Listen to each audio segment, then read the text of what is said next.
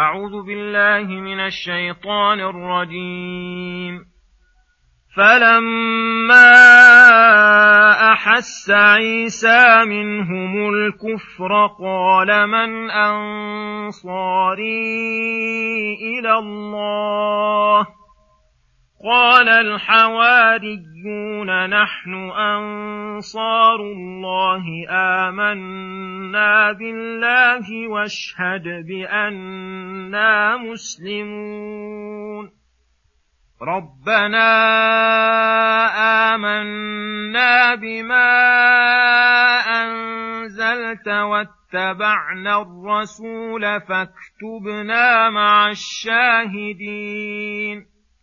ومكروا ومكر الله والله خير الماكرين إذ قال الله يا عيسى إني متوفيك ورافعك إلي ومطهرك من الذين كفروا ومطهرك من الذين كفروا وجاعل الذين اتبعوك فوق الذين كفروا إلى يوم القيامة ثم إلي مرجعكم فأحكم بينكم فيما كنتم فيه تختلفون فأما الذين كفروا فأعذبهم عذابا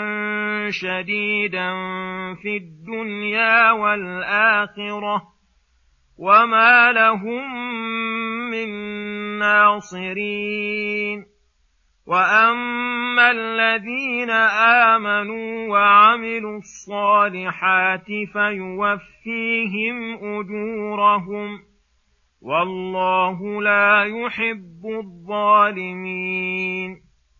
ذلك نتلوه عليك من الآيات والذكر الحكيم.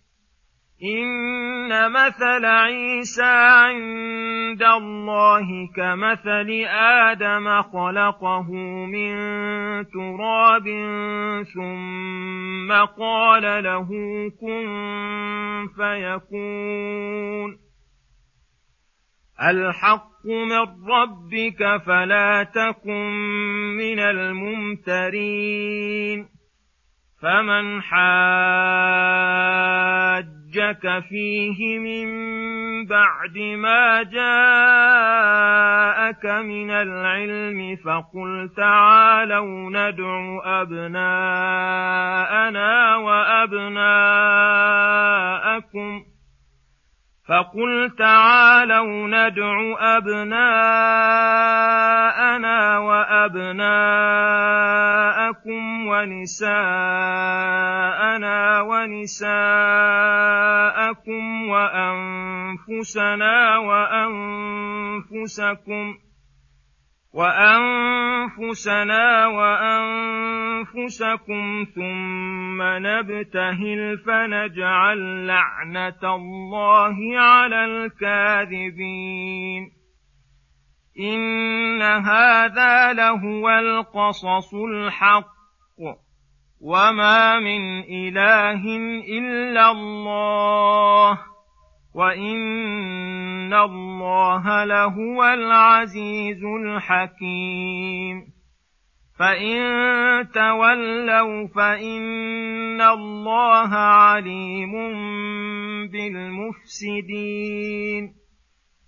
بسم الله الرحمن الرحيم السلام عليكم ورحمه الله وبركاته يقول الله سبحانه فلما احس عيسى منه الكفر قال من انصاري إلى الله قال الحواريون نحن أنصار الله آمنا بالله واشهد بأننا مسلمون.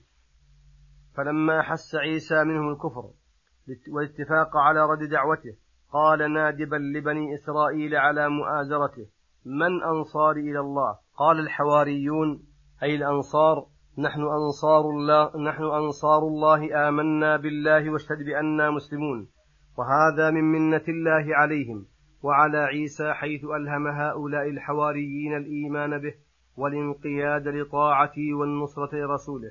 ربنا آمنا بما أنزلت واتبعنا الرسول وهذا التزام تام للإيمان بكل ما أنزل الله ولطاعة رسوله.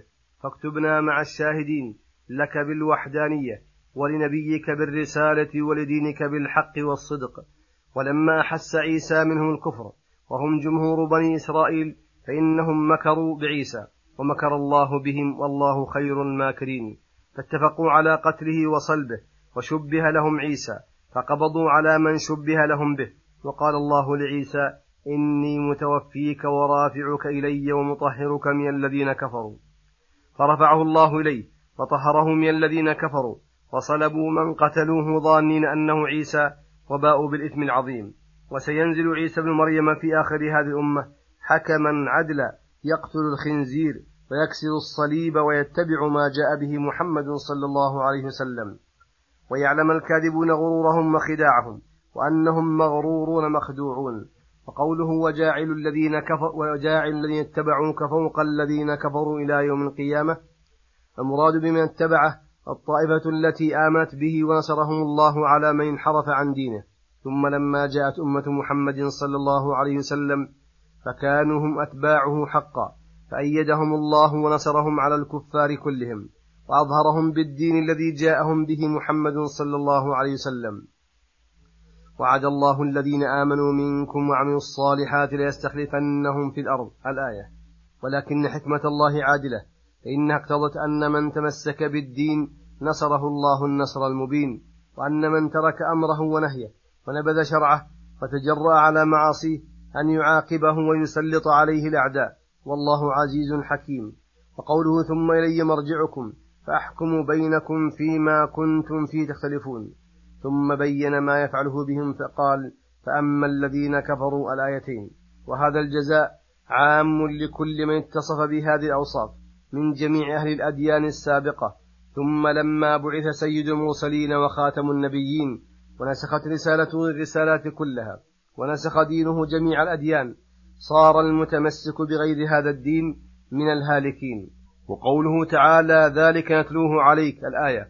أي هذا القرآن العظيم الذي فيه نبأ الأولين والآخرين والأنبياء والمرسلين هو آيات الله البينات وهو الذي يذكر العباد كل ما يحتاجونه وهو الحكيم المحكم صادق الأخبار حسن الأحكام. ثم يقول سبحانه إن مثل عيسى عند الله كمثل آدم.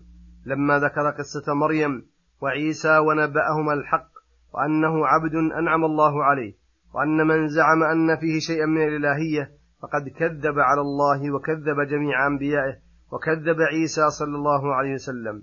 فإن الشبهة التي عرضت لمن اتخذه إلها شبهة باطلة. فلو كان له وجه صحيح لكان آدم أحق منه.